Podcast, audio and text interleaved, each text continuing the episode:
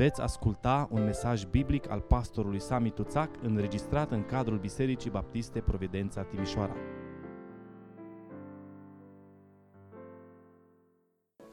Am încheiat prima temă majoră din Epistola către Romani, mânia lui Dumnezeu. Astăzi intrăm în următoarea temă, cea mai glorioasă temă din toată Scriptura, Harul lui Dumnezeu în Evanghelie. Vă invit să deschidem împreună Sfânta Scriptură, Epistola Apostolului Pavel către Romani, capitolul 3, vom citi de la versetul 21 și până la versetul 26. Dar acum s-a arătat o neprihănire pe care o dă Dumnezeu fără lege. Despre ea mărturisesc legea și prorocii și anume neprihănirea dată de Dumnezeu care vine prin credința în Isus Hristos pentru toți și peste toți cei ce cred în El. Nu este nicio deosebire, căci toți au păcătuit și sunt lipsiți de slava lui Dumnezeu și sunt socotiți neprihăniți fără plată prin harul său, prin răscumpărarea care este în Hristos Isus pe el Dumnezeu l-a rânduit mai dinainte să fie prin credința în sângele lui o jertfă de ispășire, care să-și arate neprihănirea lui, că-și trecuse cu vederea păcatele dinainte în vremea îndelungii răbdări a lui Dumnezeu, pentru ca în vremea de acum să-și arate neprihănirea lui în așa fel încât să fie neprihănit și totuși să socotească neprihănit pe cel ce crede în Isus. Amin. Doamne, îți mulțumim pentru Evanghelia Ta, pentru această veste extraordinară. Îți mulțumim, Doamne, pentru expresia aceasta extraordinară, dar acum, în Hristos, avem o neprihănire. Îți mulțumim pentru harul Tău, îți mulțumim pentru uh, modul în care Te-ai uitat la noi, pentru dragostea care ai desfășurat-o față de noi pentru Domnul Isus Hristos pe care l-ai dat să moară pentru păcatele noastre. Doamne, mă rog în dimineața aceasta, vorbește fiecăruia dintre noi. Ajută-ne, Doamne, să înțelegem, să pricepem bine ceea ce vrei să ne transmiți prin cuvântul Tău. Și mai ales, Doamne, ajută-ne să înțelegem ce înseamnă să ne însușim și apoi să trăim prin harul Tău în fiecare zi. Pentru gloria numelui Tău ne rugăm. Amin. Vă invit să luați locurile. În prima secțiune a epistolei către romani, care s-a încheiat la uh, versetul 20 din capitolul 3, ne-am uitat la uh, o temă uh, care poate pe unii ne-a pus pe gânduri, o temă care pur și simplu uh, te înspăimântă și te provoacă extraordinar, și anume mânia lui Dumnezeu. Este foarte interesant că în uh, capitolul 1, versetele 16 și 17, Apostolul Pavel spune mie, nu mi-e rușine de Evanghelia lui Hristos, pentru că acolo în ea este puterea lui Dumnezeu de mântuire. Și apoi, uh, când începe să prezinte Evanghelia aceasta care are în ea puterea lui Dumnezeu de mântuire, primul lucru cu care începe, prima expresie care o folosește, Prima temă majoră pe care o introduce este mânia lui Dumnezeu se îndreaptă din cer împotriva oricărui om, împotriva oricărei ființe. Concluzia acestei prime secțiuni este groaznică. Este absolut groaznică. Nici o singură ființă umană, nici o singură ființă umană, nici măcar tu, nici eu, nici o singură ființă umană, cu excepția lui Isus din Nazaret, nu a putut și nu va putea vreodată să îndeplinească standardele neprihănirii lui Dumnezeu. Nimeni nu poate fi acceptat de Dumnezeu pe baza meritelor proprii. E absolut necesar să înțelegem adevărul acesta. Atunci când îl vom înțelege, există riscuri mai mici să cădem în perfecționism, în formalism, în legalism, sau alte forme care ne îndepărtează de la harul lui Dumnezeu. Nimeni nu poate fi acceptat pe baza meritelor lui. Când înțelegem asta, nu ne vom mai măsura neprihănirea unii cu alții sau unii de la alții, nu ne vom mai raporta unii la alții, nu ne vom mai găsi scuze pentru neîmplinirile noastre. Da, ă, nu sunt în regulă, dar ă, dacă mă uit la, ă, la alții, nu mi rușine cu mine. Cam ăsta e modul în care gândesc mulți care nu înțeleg faptul că pe baza meritelor proprii nu avem cum să fim găsiți buni sau acceptabili înaintea lui Dumnezeu. Apostolul Pavel a prezentat în prima secțiune teribila condiție umană în care am ajuns din cauza păcatului. Pavel a demonstrat că toți oamenii au păcătuit și au eșuat în permanență. În permanență au eșuat în a fi pe măsura gloriei lui Dumnezeu.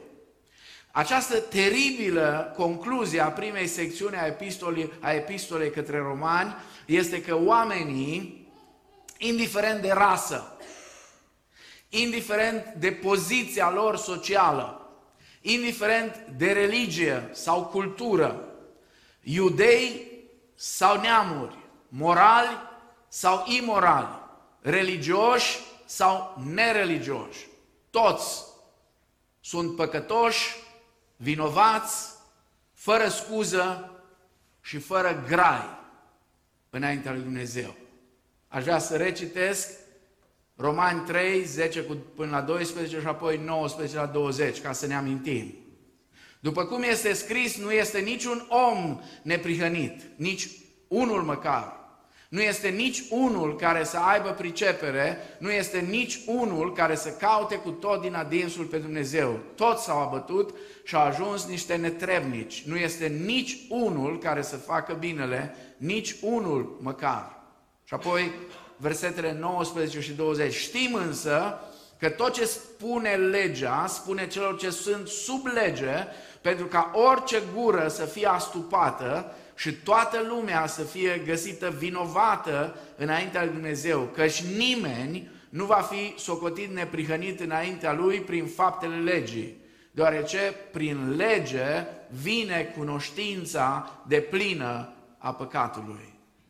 John Stott spunea, când citești cuvintele acestea, nu găsești nicio rază de lumină, niciun licăr de speranță, nici o posibilitate de a scăpa, ci pur și simplu pe fruntea noastră, pe ce vreți voi, pe mâinile noastre, pe toată ființa noastră, scrie un singur cuvânt, pierdut. Pierdut.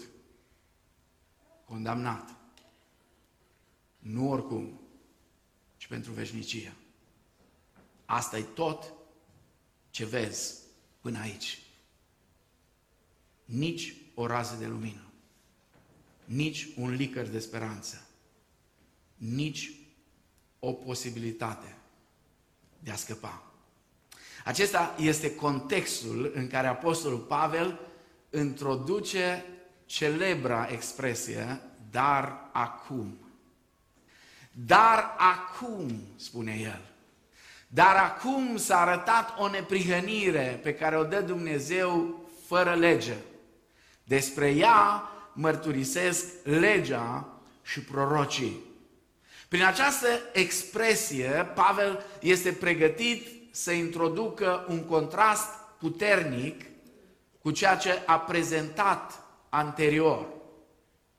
Așa că următoarea mare temă pe care o prezintă Pavel în Romani va fi harul lui Dumnezeu în Evanghelie. De la capitolul 3 cu versetul 21 până la capitolul 8 cu versetul 39. Dacă vreți, este miezul epistolei către romani. Cea mai mare parte a epistolei către romani se află aici, în această temă, harul lui Dumnezeu în Evanghelie. Dar vă rog să rețineți, nu vom înțelege niciodată măreția, puterea, valoarea și implicațiile profunde ale Harului lui Dumnezeu până nu vom înțelege grozăvia și implicațiile păcatului omului.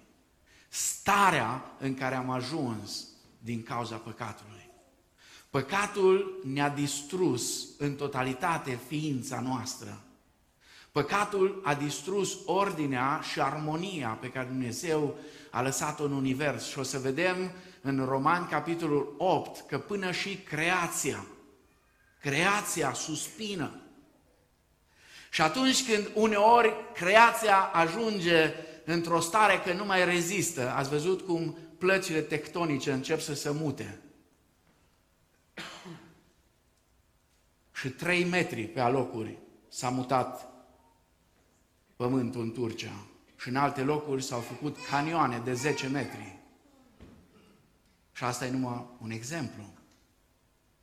Toate astea au de-a face cu suspinul creației. Creația suspină. Pentru că creația, spune Pavel în Romani 8, o să ajungem acolo.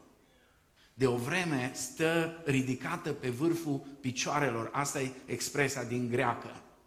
Este ridicată pe vârful picioarelor și se uită și așteaptă glorificarea fiilor lui Dumnezeu. Așteaptă mântuirea noastră finală, partea finală a mântuirii noastre, și anume glorificarea noastră. De ce așteaptă? Pentru că și creația așteaptă să fie izbăvită. Pentru că noua creație nu va mai fi nimic vrednic de blestem. Nu va mai fi nici plâns, nici durere, nici lacrimi, nici moarte, în noua creație, lupul va locui împreună cu mielul. Și copilul se va juca la grota viperei. Nu se va face niciun rău, spun profeții, pe muntele meu cel sfânt. Ci tot pământul și cerul, toată creația, va fi plină de prezența și de gloria lui Dumnezeu. Sigur, mai avem un pic până ajungem acolo. Până ajungem acolo, încă suferim datorită grozăviei și a implicațiilor păcatului lui Adam. O să vedem în capitolele următoare cât de mult ne-a afectat păcatul lui Adam.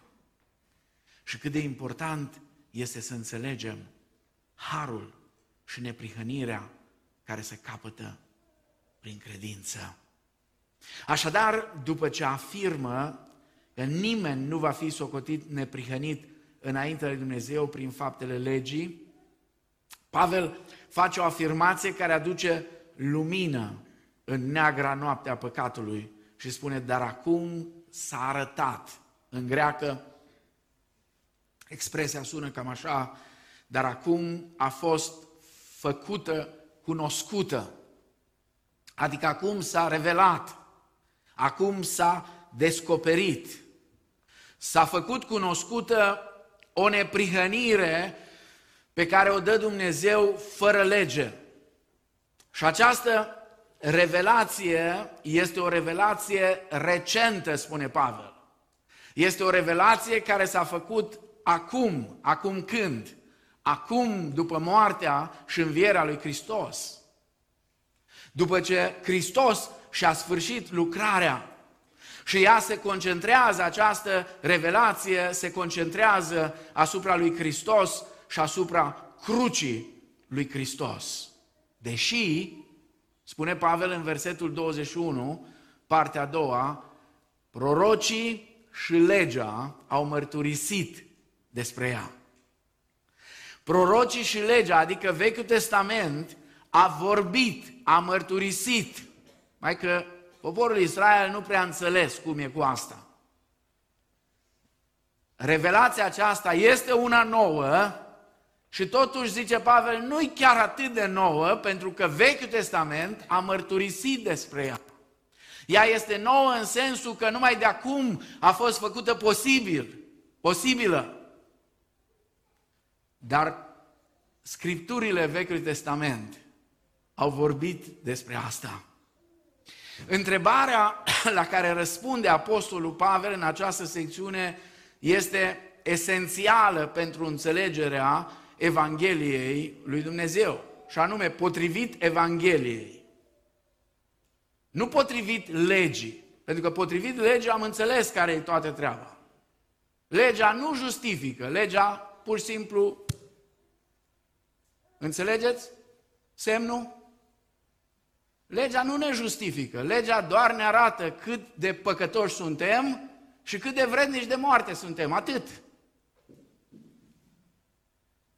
Întrebarea e potrivit Evangheliei, cum pot păcătoșii neevlavioși să fie îndreptățiți de un Dumnezeu sfânt? Asta e întrebarea la care Pavel răspunde în această lungă, lungă secțiune. Cum pot niște păcătoși neevlavioși să fie socotiți drepți, să fie îndreptățiți de un Dumnezeu care este sfânt. Pavel răspunde aceste întrebări importante prezentând neprihănirea lui Dumnezeu în contrast cu nelegiuirea unor oameni și neprihănirea pe care alții și-o atribuie singuri, adică neamurile și evreii. Nelegiuirea și neprihănirea pe care unii și-o atribuiau, pentru că ei socoteau, dacă ne-am născut iudei, dacă suntem tăiați în prejur, dacă avem legea, suntem ok. Pavel spune, nu, nu sunteți ok. Aveți niște privilegii, numai că în ceea ce privește judecata lui Dumnezeu, privilegiile acelea nu vă ajută dacă nu vă țineți de ele, ci vă încurcă mai rău. Adică pedeapsa va fi cu atât mai mare și Petru va atrage atenția că reia ideea aceasta în Noul Testament și spune că judecata va începe de la casa lui Dumnezeu. Așa că privilegiile care noi le avem, ele sunt importante, dar nu ne ajută când e vorba de judecata lui Dumnezeu. De asemenea, Pavel răspunde prezentând harul lui Dumnezeu față de păcătoșii care cred în contrast cu mânia lui Dumnezeu împotriva celor ce fac răul. Și am văzut asta în capitolul 1, capitolul 2, capitolul 3. Apoi, prezentând îndreptățirea prin credință, în contrast cu judecata lui Dumnezeu.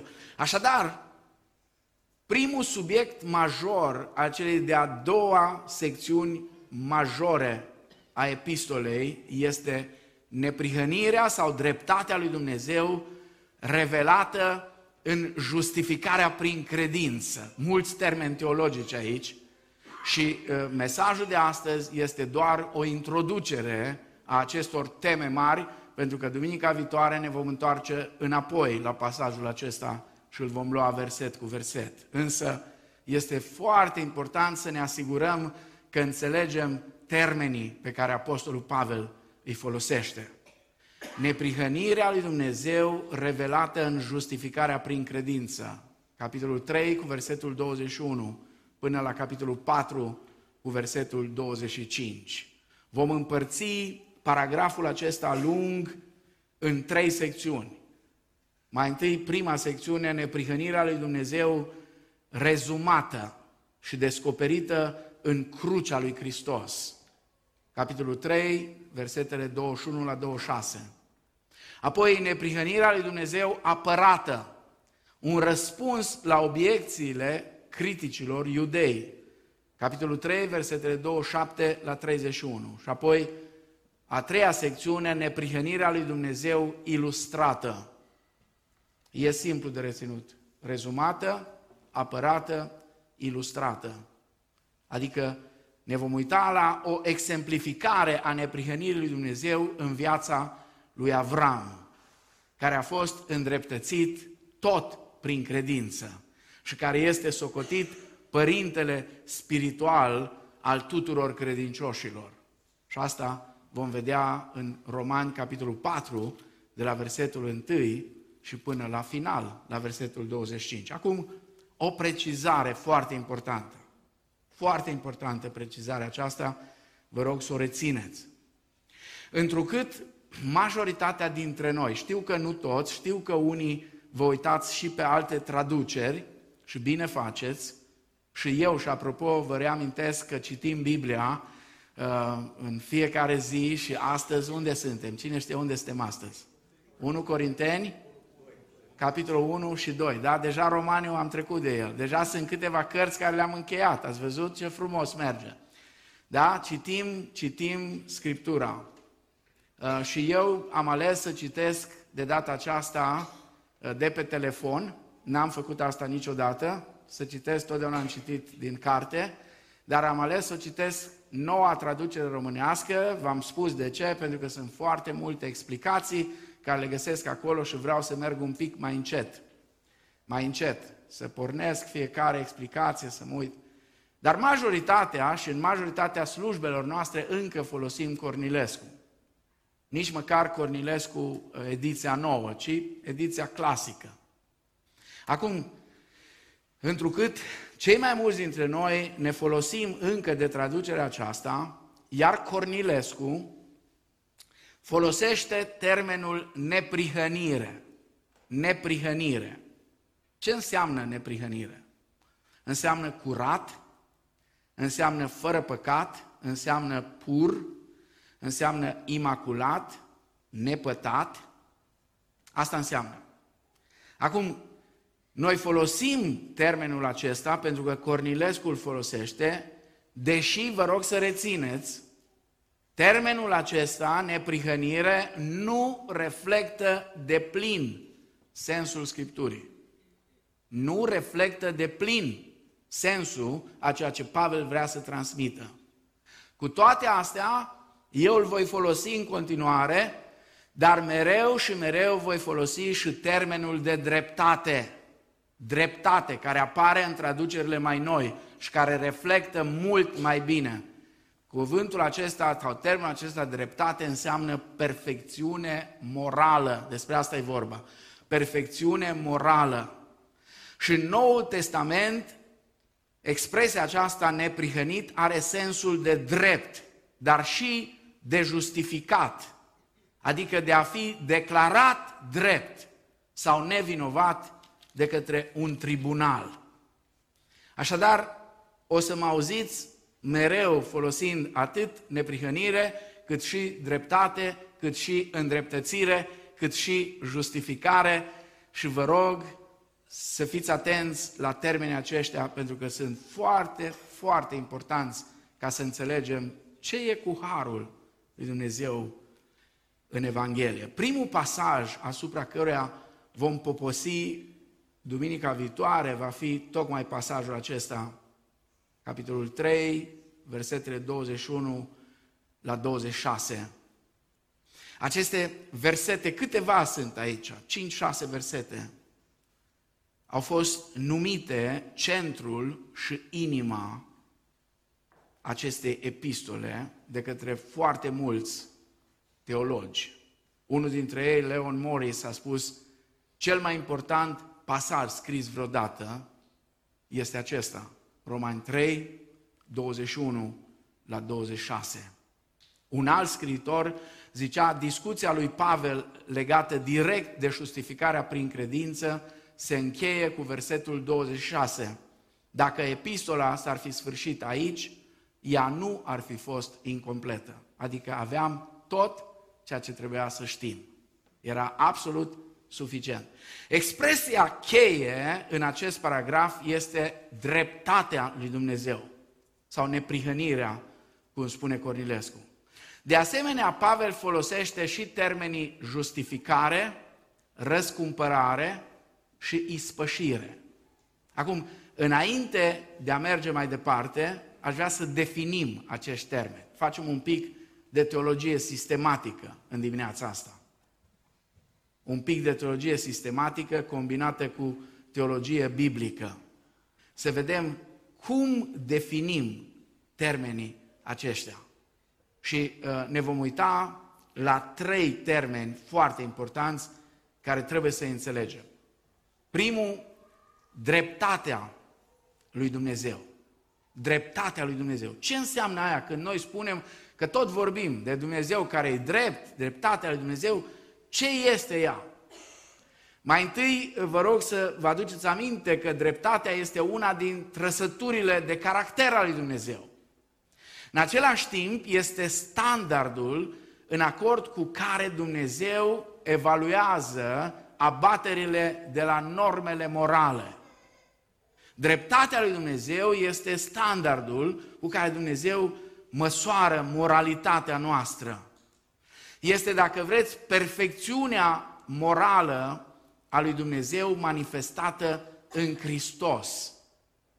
Martin Luther credea la început, așa cum cred încă mulți astăzi, mulți dintre protestanți, nu vorbesc de catolici sau de ortodoxi, ci mulți dintre protestanți, dintre protestanții evanghelici. Martin Luther credea că Dumnezeu își face dreptatea pedepsind pe păcătos. Așa credea el. Așa a fost el învățat în Biserica Catolică. El era călugăr franciscan. Era unul care își dorea foarte mult să fie drept. Și pentru că el credea că Dumnezeu își face dreptate pedepsind pe păcătos, Luther îl ajuta pe Dumnezeu și se pedepsea singur și făcea tot felul de canoane ca să-l ajute pe Dumnezeu. Pentru că își dorea cu ardoare să fie drept. Dacă vreodată ați fost la mănăstirea Sucevița, de exemplu, peste drum de mănăstirea Sucevița este un munte, un deal mare.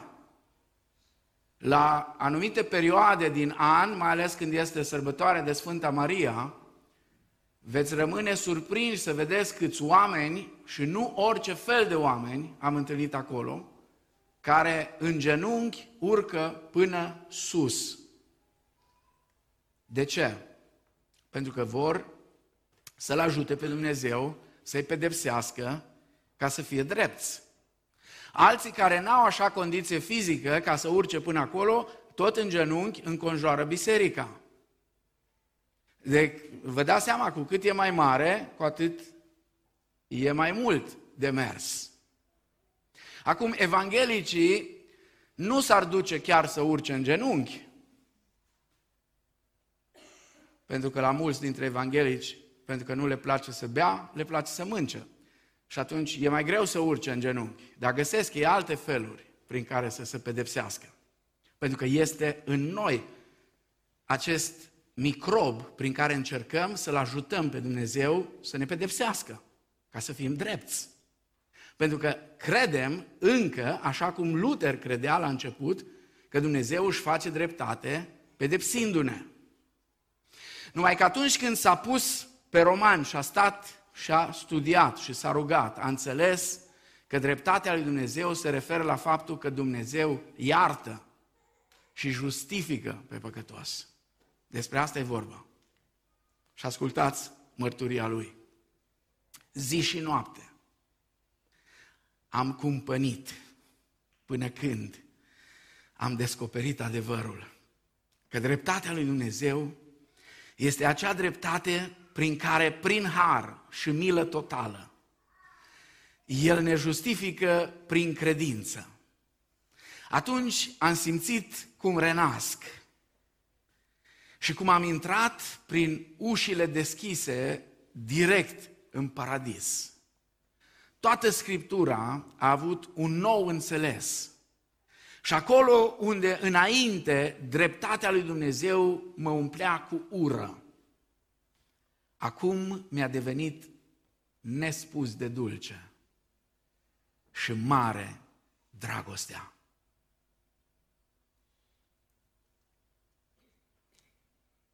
Când s-a manifestat dreptatea lui Dumnezeu, Pavel spune atunci când omul a falimentat.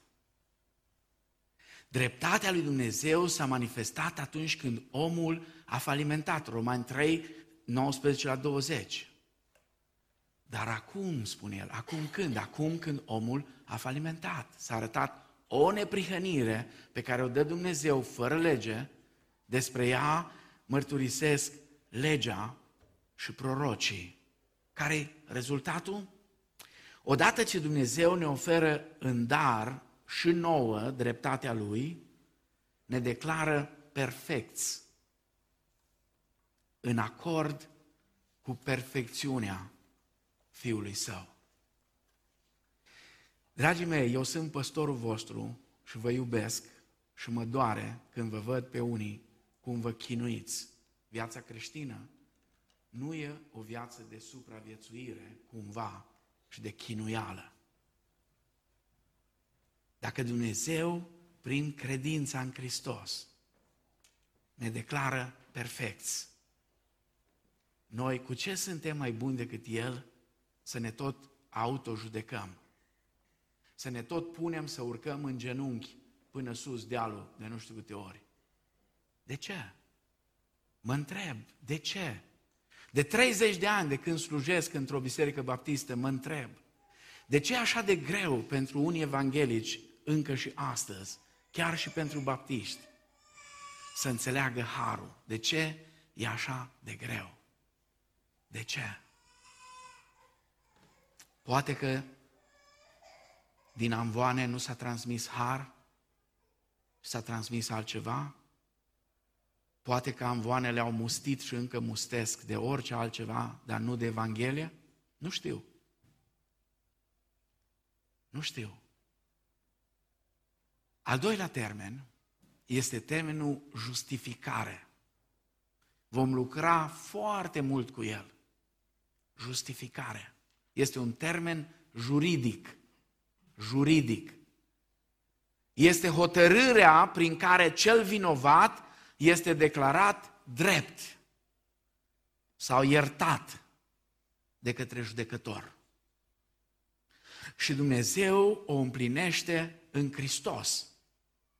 Fără El nu putem fi justificați.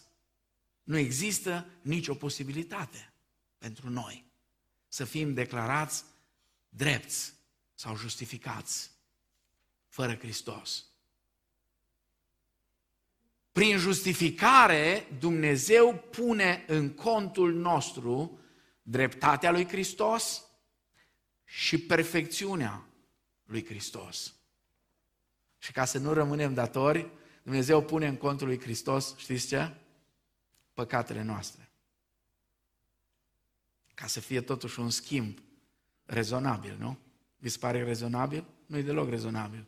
Pentru noi este. Pentru Dumnezeu nu este. Dar pentru că El ne iubește, l-a făcut să fie rezonabil. Amin? El ne-a dat dreptatea și perfecțiunea lui Hristos. Și noi i-am dat păcatele noastre. Cum spunea fratele Iosif Țon de mult, am schimbat gunoaie pe comori. Toate gunoaiele din viața noastră le-am pus la crucea lui Hristos.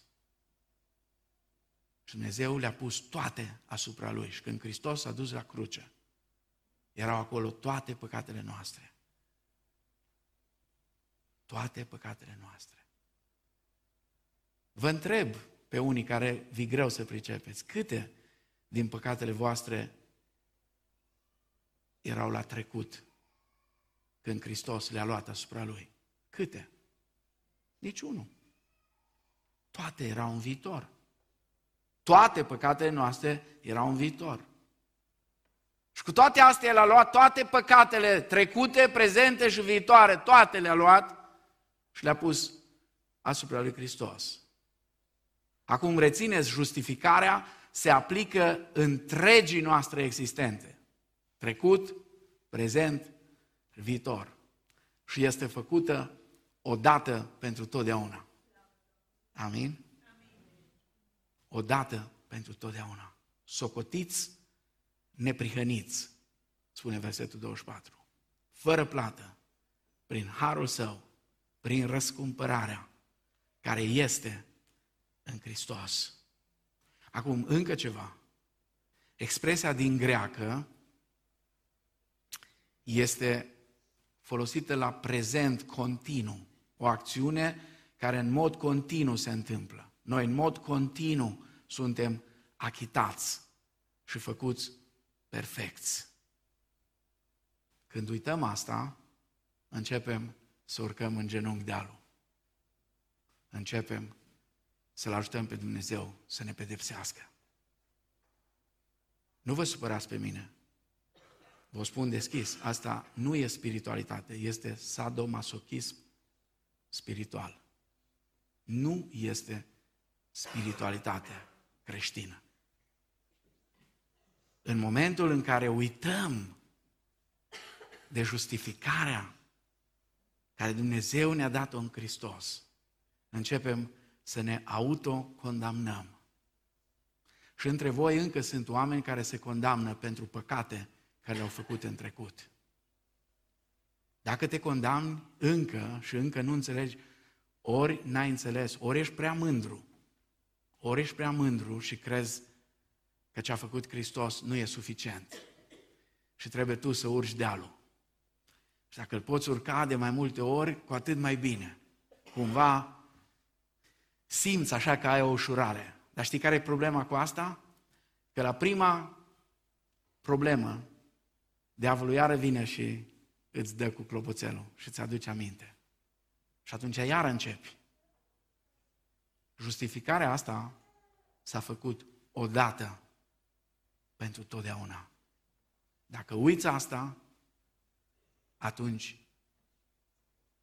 e problema ta. Și cu autocompătimirea, și cu autoînvinovățirea, ți se datorează toate ție. Nici măcar pe satana nu-i corect să dai vina. Nici pe el. Pentru că și el știe asta. Nu e atât de prost să nu știe. El știe. Dar se bazează pe faptul că tu ești mândru, că uiți, că nu ții cont de toate astea. De ce credeți că venim la cina Domnului mereu și mereu. De ce? De ce n-am putea să venim o dată pe an și gata? De ce mereu și mereu? De ce credeți că sunt adunări care vin în fiecare duminică la cina Domnului? Adunări baptiste. Nu vorbesc de alte denominații. Da, frații din, din, din tradiția uh, uh, fraților, așa se numeau, de brethren churches, ăștia creștini după Evanghelie, le spunem noi, tradiția lor este că ei în fiecare duminică merg la cina Domnului. De ce credeți că mergem mereu și mereu? Tocmai ca să ne amintim, vizual să vedem încă o dată și încă o dată și încă o dată și încă o dată tot ce a făcut Dumnezeu în Hristos pentru noi. Și mai este un termen care trebuie să-l înțelegem, și anume termenul răscumpărare răscumpărare. Este modul prin care a fost făcută posibilă manifestarea dreptății sau a neprihănirii lui Dumnezeu în favoarea noastră. Răscumpărarea implică faptul că noi am fost sclavii cuiva. Am fost sclavii cuiva. Am fost sclavii păcatului. Dar când vorbim de răscumpărare, asta vorbește despre faptul că înainte de a fi sclave a păcatului, noi am aparținut lui Dumnezeu, pentru că Dumnezeu ne-a creat. Dumnezeu l-a creat pe Adam și a dat mandatul care i-a dat de a crește, a se înmulți, a umple pământul, a stăpâni. Și Adam, de bună voie, de buna lui voie, s-a dus în robia păcatului, în sclavia păcatului. Dar acum prin, prin Hristos Dumnezeu ne-a cumpărat ca să fim mai Lui. Noi eram mai Lui, dar ne-am dus în sclavie și acum El ne-a răscumpărat ca să fim a Lui. Uh, nu știu, poate mă năpădesc amintirile sau de ce, dar nu am o ilustrație mai bună decât tot una care tot de la fratele Iosif Țon am învățat-o în anii când făceam împreună conferințele pentru tineri. Poate unii vă amintiți de ea. Mi se pare una dintre cele mai fantastice ilustrații care vorbesc despre răscumpărare. Într-o zi, un copil care locuia la o fermă și a construit o bărcuță din bucăți de lemn, din ce a găsit el și a făcut o bărcuță frumoasă. Și prin fața casei lor trecea un râu și se juca cu bărcuța pe râu. Mai că într-o zi a venit un curent mai puternic, i-a luat bărcuța și dus a fost. Peste câteva săptămâni s-a dus copilașul la oraș, împreună cu tatăl lui. Și au trecut prin fața unui anticariat. Magazin, știți ce un anticariat, unde se vând lucruri care unii le aduc. Și în vitrină a văzut o bărcuță. Și când s-a uitat la ea, era bărcuța lui. A deschis repede ușa și a spus, domnule, dă bărcuța, că e a mea. Asta fugi mai de aici, țărane. Că a văzut că e venit de la fermă, de la țară. Pleacă de aici, mai țăranule ce ești. Nu ți rușine. A dus-o cineva aici. Dar e a mea, eu am făcut-o. Nu mă interesează. Absolut deloc nu mă interesează. Cineva a adus-o. Și atunci copilul plângând a întrebat, dar cât costă? Păi costă 5 dolari. Și a spus, domnule, te rog să o ții, să nu o dai la nimeni. Și a fugit acasă la fermă. Și a luat porcușorul ăla în care avea adunați cenții, cum primea de la mama, tata, bunica, mătușa, așa mai departe, la spart. Și a scos toți banii care avea acolo. Și a venit cu ei și a spus, domnule, uite aici, 5 dolari. Și a dat-o. Și acum copilul mergea spre fermă, plângând, cu bărcuța în brațe. Și plângea și zicea, bărcuța mea, bărcuța mea. Acum ești a mea de două ori. De două ori ești a mea. Odată eu te-am construit, a doua oară eu te-am cumpărat. Ești a mea de două ori. Asta înseamnă răscumpărare. Suntem de două ori ale lui Dumnezeu. Odată că ne-a creat El și a doua oară că ne-a cumpărat de pe piața de sclavi a păcatului. Și ne-a făcut fii de Dumnezeu. Pentru că numai așa ne putea declara drepți, răscumpărându-ne prin Hristos. Aș vrea să încheiem. Suntem pregătiți acum, după o lecție de teologie sistematică pe înțelesul tuturor, pentru că dacă n-ați înțeles, o să trească să o mai reiau, dar sper că a fost de înțeles. Suntem pregătiți să abordăm această minunată temă a dreptății lui Dumnezeu revelată în justificarea prin credință. Și duminica viitoare ne vom uita la neprihănirea sau just, uh, uh, dreptatea lui Dumnezeu rezumată, așa cum o rezumă Pavel în doar câteva versete. Însă până atunci vă încurajez să-i mulțumim lui Dumnezeu că nu ne-a lăsat în păcatele noastre și în vinovăția noastră. Amin? Acolo unde ești în scaunul tău, închide ochii pe finalul acestui mesaj și mulțumește-i Domnului și spune, Doamne, mulțumesc că te-ai îndurat și de mine. Mulțumesc că nu m-ai lăsat în păcatele mele și în vinovăția mea. Și dacă cumva ești aici în dimineața asta și încă n-ai luat o decizie de a-L urma pe Domnul Isus Hristos, dar Dumnezeu ți-a vorbit în dimineața asta și ai înțeles toată Evanghelia și tot ce a făcut El pentru tine. Spune-i Domnului, Doamne, atinge-te și de mine. Vreau și eu să fiu cu adevărat un copil al Tău, să mă bucur de această dreptate în Hristos. Și apoi să-i mulțumim, să-i mulțumim că deși am falimentat în a fi neprihăniți, El ne oferă în dar dreptatea Lui sau neprihănirea Lui prin răscumpărarea care este în Domnul Isus. Și această dreptate o primim prin credința în Hristos. Nu este loc de mândrie sau de laudă. Mă amintesc că într-o zi au venit la templu un fariseu și un vameș. Fariseul era mândru de religiozitatea lui, de neprihănirea lui, de faptul că nici măcar nu se compară cu vameșul acela. Vameșul nu avea cu ce să mândrească. A spus doar atât, Doamne, ai milă de mine, păcătosul. Și Domnul Iisus a tras concluzia și a spus, vă spun adevărul, acesta din urmă s-a întors acasă, neprihănit. Atitudinea aceasta este atitudinea mea sau a ta, ori de câte ori venim împreună. Fie atitudinea fariseului, fie atitudinea vameșului. Așa vin creștinii la adunare de 2000 de ani, ori cu atitudine, ori cu cealaltă.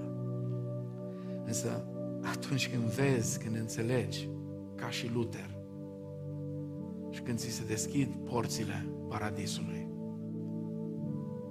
nu poți să spui decât acelui ce stă pe tron să fie lauda, slava, gloria, de acum și în vecii vecilor. Amin.